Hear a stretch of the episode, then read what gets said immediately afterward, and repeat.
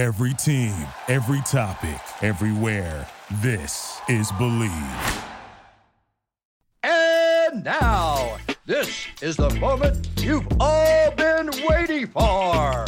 We are live on the Charity Stripe podcast with your hosts, Alex, Josh, and Nick.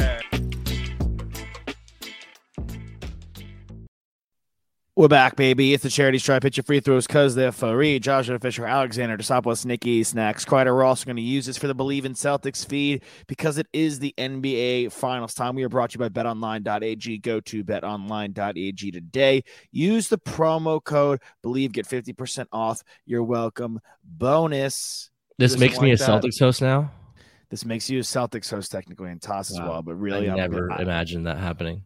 In your life. I know, but here we are. Who would have thought? Not me.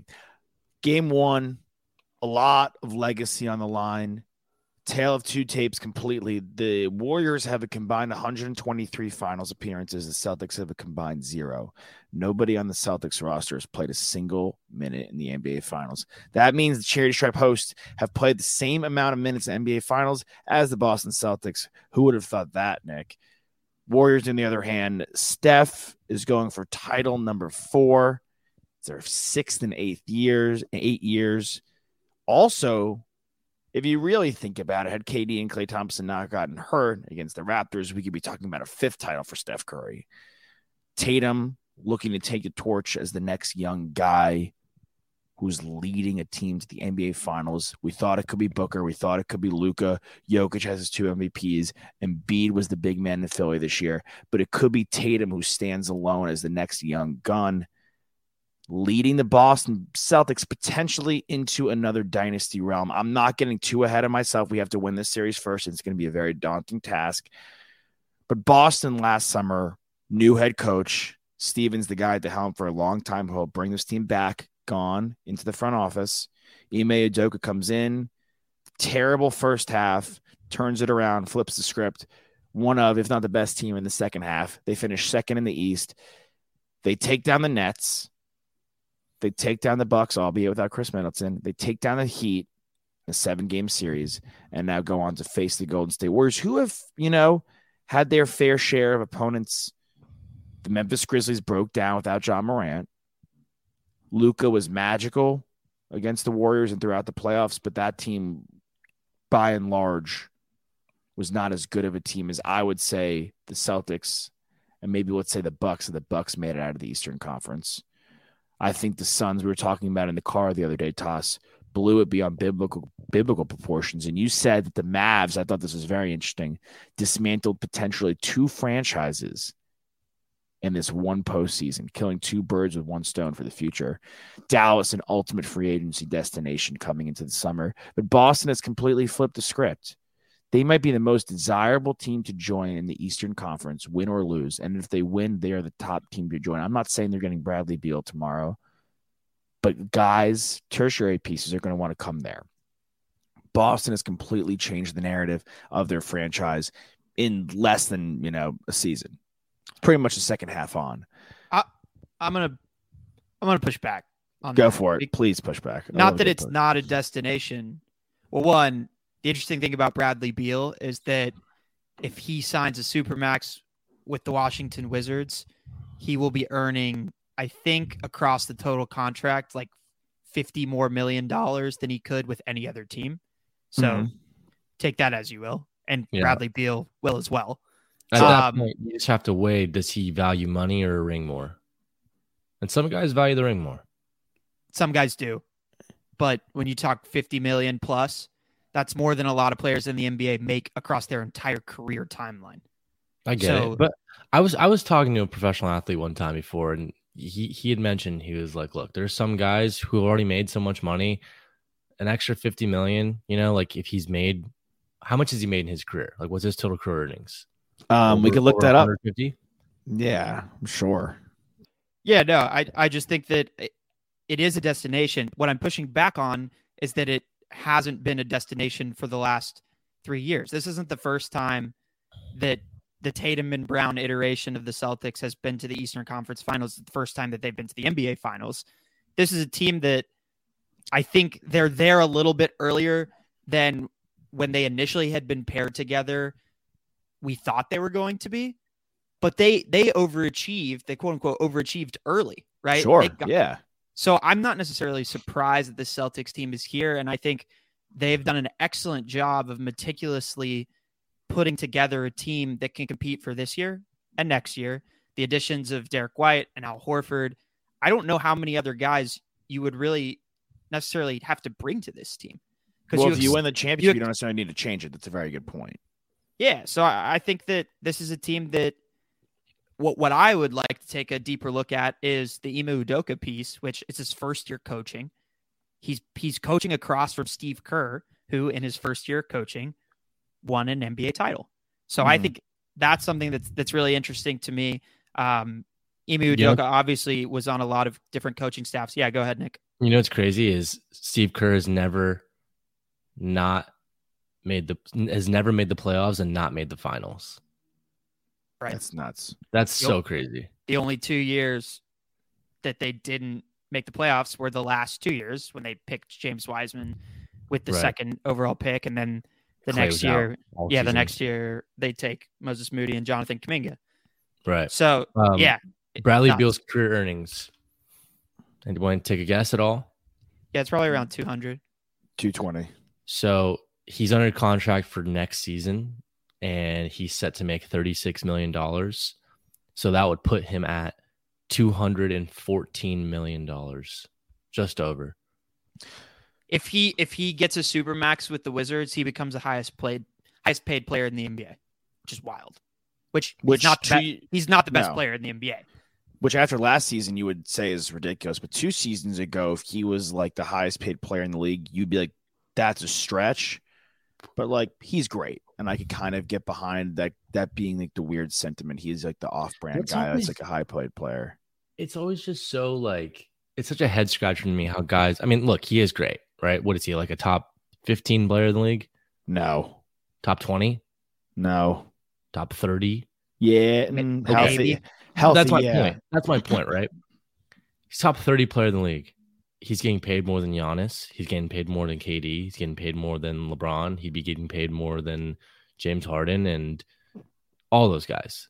Yeah, because there's things that's a great point, and it's a very confusing aspect. The thing is, in the NBA contracts, what was happening was so many guys were spurning their original teams to go and join and make these super teams in big cities that they made it more appetizing for players to stick around more in their Right. con- like Bradley Beal can't go get this contract somewhere else. He has Right. to stay in Washington to get this next deal. Right. So that brings me back to my point of guys who care more about money or guys who care about more about winning. Well, we're gonna find out with him. Exactly. And like with any other sport, like the best player in NFL is Patrick Mahomes, right? I mean, you know, it's a it's a wide opinion, and a lot of people can argue that, but a lot of people also agree with that. He's the highest paid player in the NFL. right? He has Yeah, the biggest contract. Mike Trout has the biggest contract in MLB. Well, you can go and you can basketball. There's a limit to how many years you can sign a guy. You can't sign a guy for ten years as well, which is also a caveat. Baseball, you could sign a guy if you want to get Gerrit Cole for 13 years, and you know slap each other on the behind and say it's the best deal you've ever made in franchise history. Go right ahead. If you want to You get Baba that. Bonilla for 30 years, go for it. Yeah, exactly. Uh, My my, Yeah, I- my original point about yeah, because I think the, my the I want to go back. Beal on point, argument. yeah, I, I would- th- obviously we want to talk about the Warriors and Celtics here. My original point is that you bring in Bradley Beal, great. You're giving up three or four guys that you can no longer pay if you're adding that third star. What the Celtics have built this year and why it's worked so well is they have they have depth, they have an identity, and they have their two stars that can get it done when they need to. Specifically, Jayson Tatum, who has continued to take the step forward and at the end of these playoffs whether they win or lose against the warriors will be and has been in that that that front running position of the next iteration of the NBA alongside Luka, Booker, and Ja Morant. Those are the four guys I, I would include with him. Um, and that's what you have to do. And if you look across against the team they're playing, that team has done the exact same thing, right? It's depth, it's identity. It helps when you've been there before, of course. The identity part you don't necessarily have to discover, but Draymond, Klay, Steph, And then you add all the other tertiary pieces, right? Otto Porter, Moody gave them good minutes. I expect him to play in the NBA Finals as a rookie, which is impressive. Um, Iguodala if he can come back, but even just him being in the locker room. And the Celtics have the same thing with Smart and Horford and Rob Williams. Pritchard's gave, giving them good minutes. Obviously, we talked about Derrick White. That trade was huge. That's what's been most impressive about both these teams and why I think the Celtics are a matchup, a true matchup for this Warriors team because they have that depth and that defensive capability. And that's what I'm looking forward to most in this series is watching the Celtics and the best defense in the NBA handle the the best, in my opinion, the best offense in the NBA that, as we've talked about for the last eight years, can score 15 points in the blink of an eye because they have Steph Curry and they have Klay Thompson, who are the most dangerous three point shooters in the NBA. And they have not faced an offense like this No. in the NBA playoffs by a long shot. Long shot, not even close. It's a completely different identity. And it's ironic Nick brings up, we love to crossbar the show and our personal show, the Kansas City Chiefs, because this is the Kansas City Chiefs that we've become accustomed to. They could change the game in a blink of an eye in one big play. You could be down nine and two minutes later be up like three or four. And that's just the way the Golden State Warriors operate.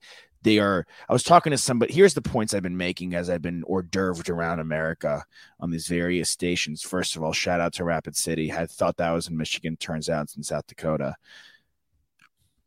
The Celtics have excellent length and a great defensive identity. And I don't mean when people think of length, they think of length in the paint. I'm talking about the length of Tatum, the length of Jaylen, and the length of defensive player of the year, Marcus Smart, who's 6'5 and arguably the toughest pound for pound player in the NBA. Can he go?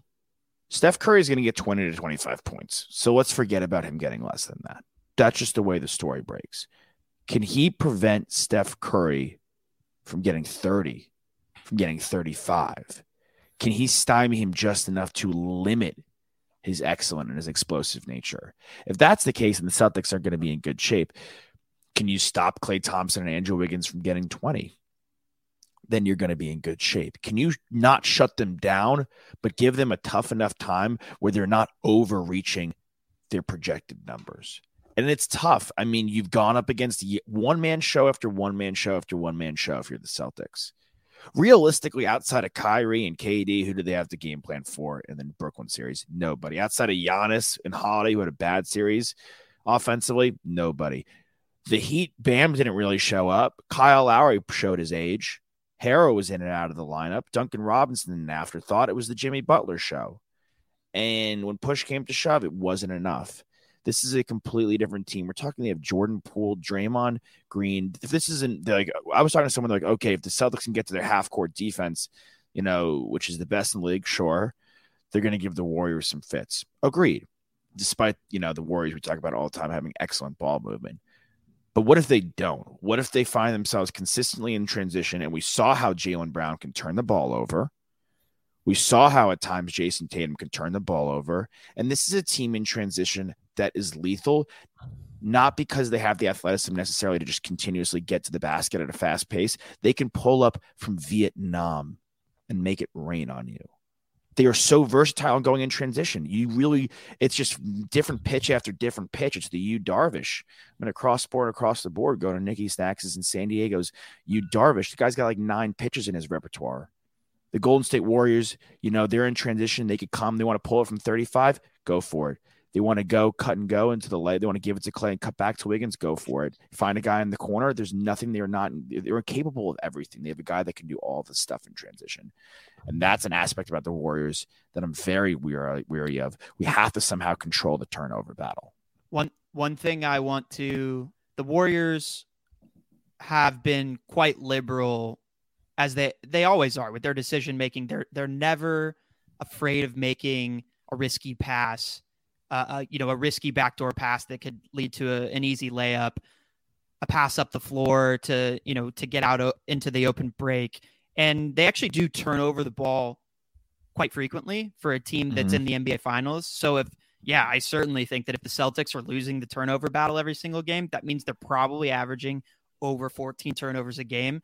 And there's no way they will win the series doing that No They chance. have- But they, they have to do what the Mavs did in the games that they that they won, which was the only one, and then like the other game, game two, where they got close, where they significantly beat the Warriors in the turnover battle. I think they were like plus eight both of those games.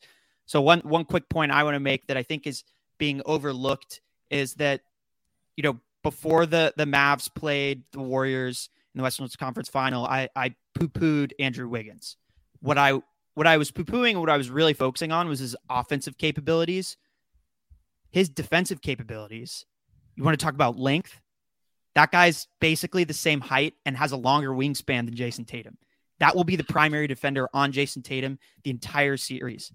Jayson Tatum hasn't had to deal with a wing defender like Andrew Wiggins for the run of the playoffs. There hasn't been a defender in the Eastern Conference that can compete with him like Andrew Wiggins, I expect will be able to. So that will be really interesting to see because I think that the one Achilles heel of the Celtics can be their shot selection at times. And what I'm never worried about is the Warriors shot selection. They are guaranteed six wide open buckets every single game just by by course of Ball their movement. Move, their movement. Right. And the Celtics can get into that ISO ball style every now and then. And I think when their when their shots aren't falling, which we've seen from Jaylen and from Jayson throughout the playoffs, yes, they've both been great, but they've also had games where they've shot really poorly, but they didn't necessarily try and change anything up. They kept shooting, tried to shoot Mhm. themselves out of the slump. And I think that could be something that could get them into trouble. And as we said, if the Warriors, you know, if they are if they're up five, they could be up 15 in the blink of an eye. Um, I, I want to take it to our betting expert, Nikki Snacks Kreider.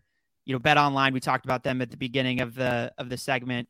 Nick, the the current series prices for the Celtics, it's plus 121. The Warriors minus 141. Do you like either of those? Um, I honestly don't like series prices for these um like finals matchups, just really ever, unless like I'm really sold on the underdog and they're you know they're getting disrespectful odds. So I would honestly take like a a more exact um like outcome, right? Where if if you're betting on the Warriors and you're betting on them to win four games to two, Okay. rather rather than like taking it you know in a sweep because I don't think that they're going to sweep them. No. Um, but I also don't think this is going to seven games. So I think I think six is is something that's um, is doable for the Warriors. So however your betting is set up, whether you want to take you know Warriors in six or or uh, you know or if it's just like a four two, which is pretty much the same thing. Nice. That's, that's good. I actually do that advice as well because those prices are the Celtics price is not you know high enough as an underdog, and it's not I, I, the one forty one is not sexy. Let me give you some X factors. Can you get to the paint? Get to the line, get to the get to the paint, and by getting to the paint, get to the line and get Kevon Looney in foul trouble. Can you do that? Can you take away some of their big man depth? That's a factor. Love the Wiggins point can Jaylen Brown then be enough of an X factor? Whoever they throw at him offensively, can he be the guy that's getting? Can he be the forty point guy? Like we Yeah. saw, he can he flash that? He'll probably Can you- have he'll probably have Klay on him. I would Mhm. expect, who's got good length, but you know, given his injury history and Jaylen Brown's youth, Brown should be able to get by him as long as he can keep a tight handle. Gigs, okay, which is a major factor. Can Marcus Smart maintain a good shot selection and play excellent defense? He is the biggest X factor piece still, despite I think you know obviously Jaylen now becoming the the secondary scorer. Tatum, of course, has been. Wiggins' length giving Tatum a tough time. The Jaylen's going to get a lot of opportunities. I still think the biggest X factor player is Marcus Smart because of what he brings in his duties on the defensive side of the ball against Stephen Curry. And can guys like Grant Williams, who are going to get open looks in the corner, guys like Al Horford, who are going to get open looks in the wing, can they convert? Not all the time, but at a proper 40% clip. If that's the case between those two, if both those guys combined shoot 40% from three, I'm feeling I'm feeling good. I think this is a if we win tonight, Celtics in seven. If the Celtics lose game win lose game one and win game two, Warriors in seven.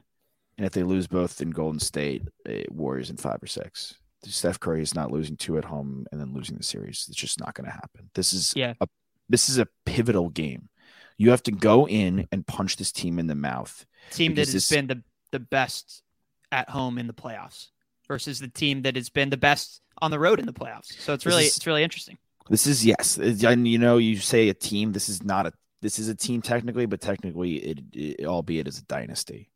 You are going against a dynasty. This is not a level three boss. You know, you're drinking your Mountain Dew, 14 years old. This is legit. This is the end of Skyrim, whatever that looks like. I didn't even make it that far. It's a weird reference. I can't believe I No. pulled that out. No- Another X factor that you didn't mention, Josh, is the health of the Celtics because Otto Porter is really the only guy that's been banged up on the Warriors, but the Celtics have had injuries in that Miami series. Horford at the beginning, I know that was an illness, but Horford, Smart, Smart. Robert Rob Williams, Williams. if those three guys are in and out of the lineup, Celtics are in trouble. They In need trouble. all three of those guys. You need a full team, full health, and we're the full team right here. We're the charity stripe. Don't move that dial. We'll be back in just a hot second with three-time All-Star and one of the best pitchers in San Diego Padres history, the great Heath Bell, who's Nikki Snacks' co-host of Ring the Bell Pods Talk. Don't go anywhere. We talk some baseball. We'll be right back at you.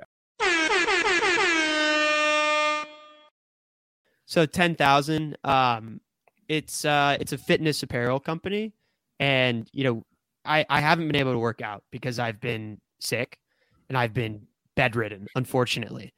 And, But and you have been able to be comfortable, right? I have been I've been so comfortable, Nick. That's what I was about to say. I, I basically have like I've manifested a workout by putting on my ten thousand shorts. I'm currently wearing them right now. My my white uh seven inch inseam interval shorts that I'm wearing with a little black midsection bar. They're they're awesome. Whoa, I thought you were describing something else for a second. No, no. but but uh, in, in addition to the interval short, you know, they make gear specific to other types of training, running to Olympic lifting, boxing. So you can find a short uh, for for all the ways that you train. The brand believes in being better than yesterday. A stoic dedication to continuous improvement, not overnight success. Uh, for me, though, I, I think like the best thing I can say about these shorts, I used to be this way with Lululemon products, where when they were when they were clean and in my closet, I would go to them every single time they were clean and I would put them on. And now I'm doing that with 10,000 and I still have Lululemon stuff. It's just better. It's just better than it. And it's my first choice out of my wardrobe. Um, so, so listeners can, can go to 10,000 because they're offering a 15% off of your purchase. Go to 10,000.com slash stripe, S T R I P E to receive 15% off your purchase. It's 10,000.com slash stripe. I like them. Josh likes them. Nick likes them. You'll like them too.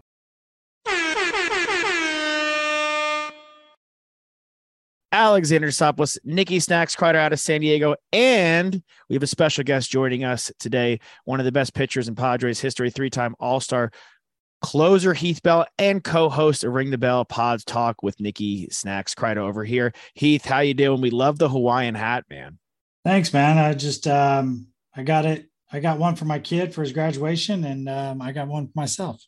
That's the hat you wear when you uh you're working on your house, right?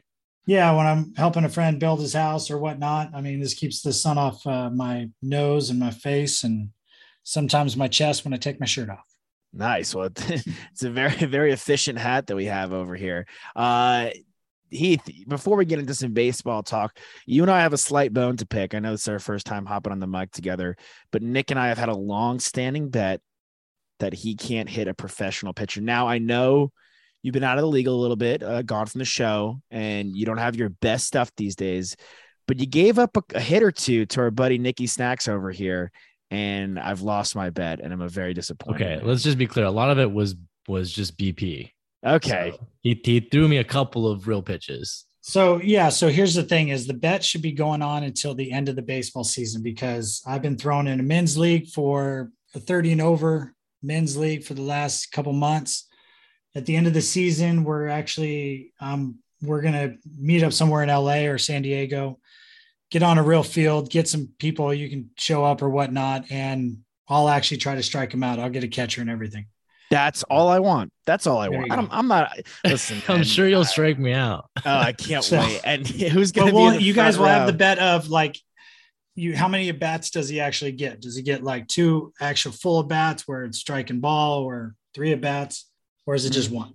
Well, Well, it's up to Josh because he's the one who's doesn't have faith in me. well, it's it, it's different. I mean, because well, it's interesting from your perspective, and maybe we could touch on this. You know, you're a closer, obviously, so you're not seeing a you're you're seeing just a couple guys in a game, let alone Yep. the full lineup, let alone the full lineup a couple times around.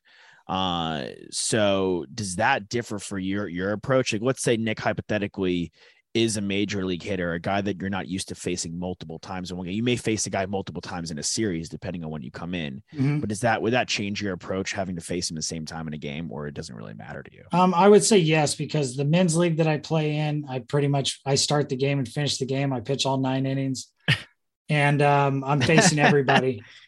And Striking uh, out like 16 or 17. I average 15 strikeouts per game.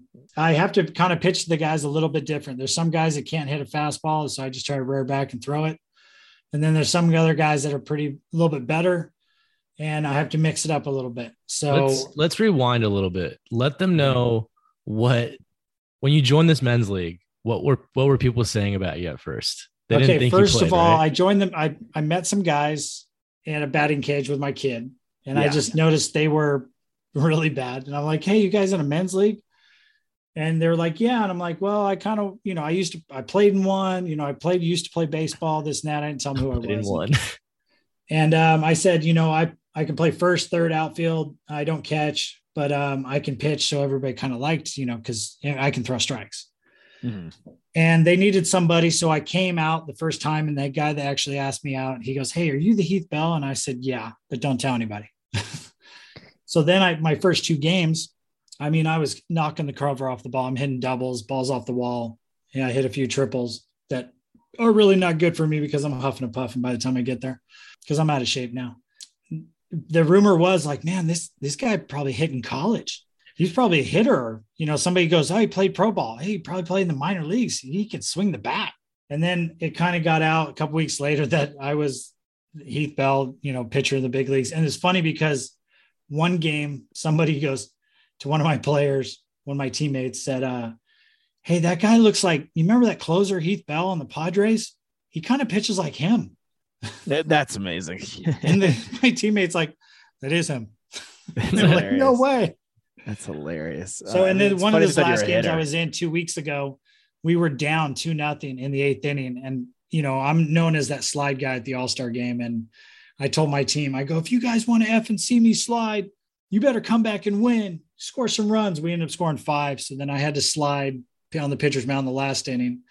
Then we got the last three outs, and it was funny because the other team goes, "Hey, one of these days, maybe you can slide into the mound before you face us." And we just went, he just did. You didn't see it? So, I, now, I like, you're- ran from like- the dugout instead of the outfield. You're like the entertainment for these guys now. Like they're like asking you to do all these tricks now that they know the cat's out of the bag. That's hilarious. It's, it's Yeah, so it's- funny they didn't realize at first. But some of the guys, if they get a hit off me, they're like, I'm super happy, this and that, or something. Or if somebody hits the ball good off me and I leave it over the middle or something, I look at them and go, man, that was a great swing. No one's taking you deep though, right?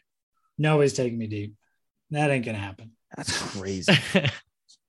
if you if a guy does get a hit on you next time he comes around, are you just like, all right, put him in put him in his place a little bit? I'm either gonna drill him or I'm gonna tackle him when he rounds third. That's what I told Nick. I told Nick, I go, Nick and I were talking because Nick's like, all right, I'm gonna go down. I'm gonna face Heath when I'm in Texas. And I was like, just so you know, if he really pitches to you and you like get like a you really knock one off of him, he's gonna drill you in the back in your next at bat. he's I didn't have a helmet on though, so I feel like he was a little cautious. Yeah, that's uh, I'm sure he was. Uh, Heath, there's a lot of great pitchers we that we've uh, been privy to see. Some guys that we're really, you know, focused on now is Scherzer, Verlander, and Degrom.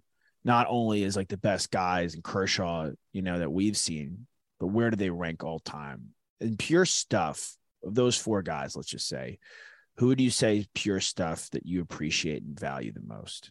Probably Max Scherzer, just by pure stuff. Yeah, I think he's got the best repertoire out of anybody. He throws hard, but the ball also moves. He's got a good changeup, breaking ball. Where like you know Kershaw has that big breaking ball, but if he doesn't have the big breaking ball, things don't really work. Grom, if I feel like if he's not throwing hard, stuff isn't as good. I feel hmm. like Scherzer. It, it, here's the thing: in the era of the last ten to twenty years, I think those are probably the best pitchers out there, but they're probably ranked all, time. It's kind of hard because here's the thing. And nowadays, say just pick to the last 10 years of pitchers. It's all about velocity. It's all about these guys are throwing really hard. They have nasty stuff, but they're not pitchers. If you watch guys like Greg Maddux, Mac, the reason Max Scherzer is such a good pitcher is because he moves the ball up, down, in, out, left, right. Where you see some of these guys, they're throwing the ball, they're throwing nasty sliders, nasty curveballs, and they're down the middle. But Max Scherzer throws it on the inside corner and the outside corner. Like I always liked watching this. This is how I watch a game, and I I did this years ago too. Is watch where the catcher sets up, and I and I always said if the catcher never moves his glove, the pitcher's going to win. But a lot of guys nowadays, you watch the catcher sets up outside, the pitch is like up and up and in to a righty, and the guy swings and misses or whatnot, or gets out or whatever it is. But and they're like, man, that pitch was so nasty, it moved. Well, that's not necessarily where he wanted to throw the ball. I mean, it was fun watching, you know, Greg Maddux in his prime, David Wells in his prime, um, Al Leiter, you know, guys that the catcher never moved, you know, and they, they had the games where the, you know, they weren't hitting their spots and got, they got hit a lot. But nowadays, a lot of guys, they just throw a lot of nasty stuff and it's right down the middle. They, they don't know, necessarily know where they're going. They can't throw a curveball inside and a curveball outside and a high curveball if they need to, or then bounce a curveball. Um, you know, spot a fastball down and away and then up and in and then down and in and then up and away. That's what I see in the last, you know, five to 10 years. So I think like Max Scherzer is one of those guys that definitely does that. He just doesn't rear back and throw really hard and have nasty stuff. He's hitting his spots. And that's what I see as a true pitcher. And I see a lot of throwers nowadays, young guys coming up. They're good, but they're just throwers. And when they, you know, look at Chapman. Chapman's filthy, throws 105 miles an hour from the left side. If he can't throw a slider for a strike, he, he never knows where his fastball is going. So he's like effectively wild. Does that make sense? Yeah, no, it makes complete sense. And it seems to me that a guy like Chapman, if he can't locate a slider, obviously it's a problem. But also, as fast as he throws, if he does leave it down the plate, people are putting out of the park. He's ran into some issues in the past couple years. He's kind of fallen off as a guy that was once feared as the top closer in baseball. And maybe you could speak to this too that your longevity, but like the longevity of a guy like Mariano Rivera and Trevor Hoffman, closers kind of come and go. It's almost Yeah, similar I to the running back in like football in a sense at times, where you could have a guy that's great for like four, like Brian Wilson was amazing for like four or five years. Gagne. Gagne, you know, Well, Albumon. Gagne, I think, was on some sauce and got off. Um, here's the thing: is closers nowadays with um, cybermetrics or what all the technology and stuff, they're like, well, the most important inning is like the seventh inning. No, it's really the last. It's the last three outs. It's the last out of the game. Is it is the seventh inning really big? Yeah, or even the fifth, sixth inning. You know, the big situation. But there's something to be to get the last out of the game or the last three outs, knowing nobody's coming behind you, nobody's helping you out, and just that mental part of if you have to face the, their three, four, five guy on Monday and then do it again on Tuesday. And I think a lot of coaches or a lot of organizations now are not putting the emphasis on closers. So, like you look at Houston, the last couple of years they went to the playoffs. The closer they used throughout the season, they didn't use in the playoffs. It's like thanks for getting us here, but forget you now because our our computers say this pitcher's better than you. You know, our starter that's going to go on the bullpen or something like this mm-hmm. and we're not using how baseball has traditionally been used. It's just all these different things, like, you know, but they say you should never bunt. And the good teams use a bunt once in a while, but it's, you know, the lost art of situations. It's always like, let's just swing and try to hit home runs. And some teams can do that, and most teams can't. And they're just looking for guys that throw really hard with high RPMs and guys that can hit the ball 110 miles an hour off the bat, but they don't care if it's a fly ball or, or a ground ball. They just care it's 110 miles off the bat, you know, their exit velocity. And that will equate into being a great hitter. And that's not really because a great hitter knows the situation. And when the pitcher's throwing away, he takes the ball the other way. Um, a pitcher, the same situation, like pitchers now, I hate the shift because I didn't even, I didn't always know exactly where my defense was when I was pitching. And what if I want to go inside to a righty, but they got the shift on that he's like, you know, or lefty that's a pull hitter. I want to go away and everybody shift over and I don't have a third baseman over there now. And he just hits, you know, I get it one off the end of the bat and it's a weak gribbler to the third baseman, but third baseman was playing shortstop. So now that's a base hit. And it's kind of frustrating because he's a pull hitter. You want to keep the ball away. Mm-hmm. You don't want to throw into his wheelhouse. And the game has just kind of slowly changed a little bit where I think they're overthinking and they're overdoing things. It's kind of like, I don't know how old you guys are. I'm mid 40s. When I grew up, I used to know all my friends' phone numbers. I used to have a calling card number. I knew that. I knew the passcode, this and that. Now I have a smartphone. I don't know anybody's number anymore. You know, mm-hmm. it's like you don't need to know phone numbers anymore because it's kind of like the, the phones are cool. They got Google, they got the internet. We can do so much things but it's kind of like almost making us dumber in a way. It's and the think, same thing with with uh, pitchers and catchers no longer putting down signs, just using that little pitch caller on the on like their wrist. Yeah, so you know if we if the hitters have a buzzer, somebody's going to make a technology and try to you know figure out the wavelengths of that and to feel the you know doot doot is a curveball or doot is a fastball. You can't you just can't say no and yes and change the signs every every out. I mean, if the other team kind of knew what was going on, or we we guessed what, hey, they might be they got something in the outfield because we thought Milwaukee had something, Boston sometimes, you know, it was all before, but we weren't sure. Every out, we'd switch the signs before we'd go out there. We knew first out is this, second out is this, third out is this. They'll never figure it out. I mean, the shift is one of my least favorite things in sports. My least favorite thing is the cheat card. I got to pull my card out of my pocket where do I need to go on this batter? What do I need to pitch to this guy? I'm like, yeah. really? You can't, you can't remember? You can't do homework? If we didn't know the pitching, the coach could come out and goes, Hey, what's the scouting report? And he, if you're like, had no idea he was going to pull you or you weren't going to play in the big leagues because you didn't know, you didn't take the time to know the scouting report. You didn't take the time. This guy's a pull hitter. This guy goes the other way. This guy's an off speed hitter. You didn't take the time. You're just going out there and throwing. Now it's like, just go out there and throw and I'll tell you what to do baseball savvy, the guys, the really smart players have they've got no idea. Like my kid's a senior at high school right now, and I bet you most of their graduate. Yeah, he graduated. Sorry, he's going to college, but they're still playing in the state tournament. And when I was in high school, I used to think, man, if I faced McGwire or Barry Bonds, this is what I'd throw to him. I think the pitchers nowadays in high school or college be like, well, what's what's the what's the scouting report? What's coach t- going to tell me to do? Because they're not even allowed to call their own pitches in high school. And I know in college, they're not allowed to do that either. It's just, it's like I said, Max Scherzer, Kershaw, Grom, there's some other guys I'm probably missing. They're true pitchers. And a lot of guys are getting called up and they're, I've, I label them as throwers. If they don't have your velocity, they, they can't get people out. They don't have their best stuff. They can't keep people out. I bet you if Max Scherzer didn't have his best stuff, he still give you a chance to win the game.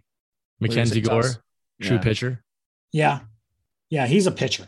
The playoff point is really great because there's there's I imagine a, a huge mental element, like you said, Heath, of being the last guy, knowing you don't have another guy behind you. So, you know, when we see a manager throw in a starter to pitch seven, eight, nine in the playoffs because he's the best arm available, he's right, the best arm available. Yeah. He hasn't been in that situation before. So to throw someone in that situation that they've never been in, the mental preparation isn't there. Where if you're the closer for the entire season, you know what it's like to feel that pressure. You know what it's like to only have 10 pitches, 6 mm-hmm. pitches, right? Like it's it's just a it to me it's it's taking the feel out of it and it's it's such a feel game and I don't know, it just makes a lot of sense. Yeah, it's just it's one of those things that I mean, I think they're the new tech um what do you want to call it? Um the uh, cybermetrics of baseball or whatnot is if you're using it at like I tell people all the time, if you use all the information that cybermetrics is showing you or um, all the guru people or whatnot, you still need to play the game. You still need to have baseball savvy. So if you're using it as like your fastball, because everybody, every pitcher needs a good fastball. Well, what makes a pitcher better? Throwing an off speed pitch like your curveball. If you're using and but you have a great curveball. Now you're not going to throw your fastball. You're just always going to throw your curveball. Your fastball is not going to be any good. And eventually they're going to see your curveball so much, you're not going to do well. And I feel like that's what a lot of clubs are doing. They're so into managers don't get to do the lineups anymore. They have 20 year old guys doing the lineups because they're just punching a bunch of numbers. And if it doesn't work, it's the manager's fault. It's never the guys sitting, you know, behind the scenes and coming up with the lineups or whatnot because you're using your your curveball way too much. If you use all the technology that you're you're getting all the numbers as your secondary pitch or your third pitch and it makes you help make those decisions, then I think that's good. But you know, look back in baseball. I mean, if it was your birthday or you had a child that was born, you always started that guy because he was just going to have a great day for some odd reason. Now mm-hmm. it's like, no, that doesn't matter. Bunts don't matter.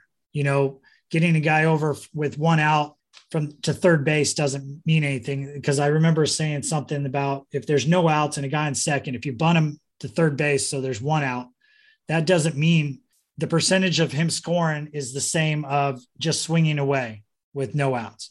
But I also look at this. Now the pitcher with one out has a guy in third. He can't bounce a ball.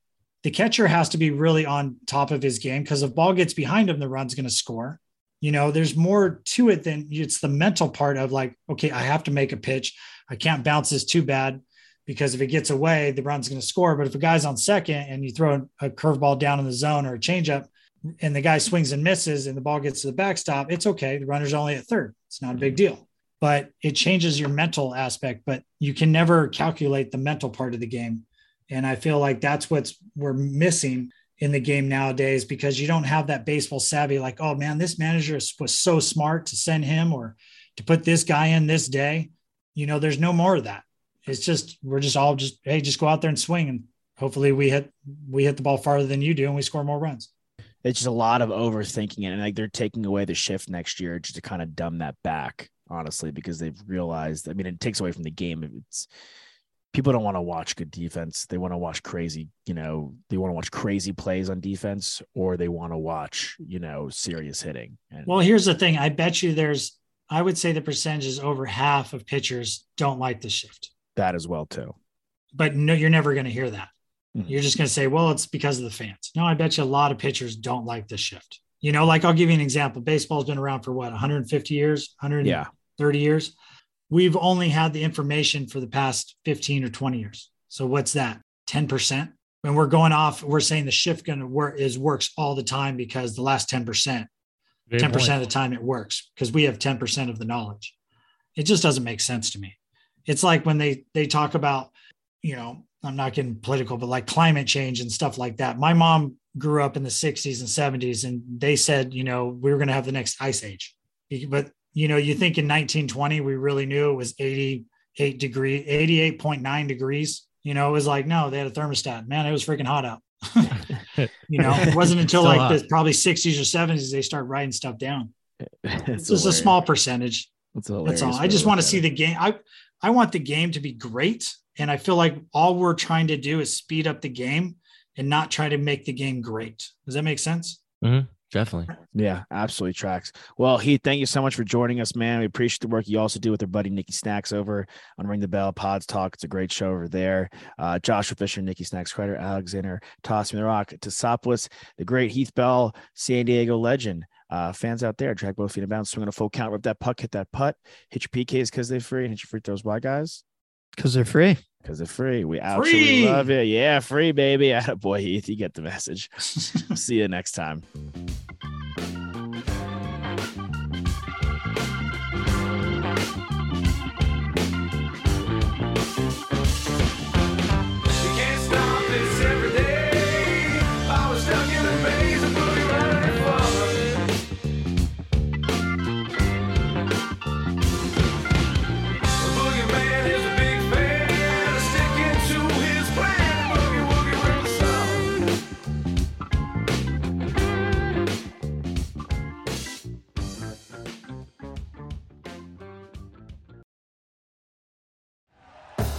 Thank you for listening to Bleav. You can show support to your host by subscribing to the show and giving us a five star rating on your preferred platform.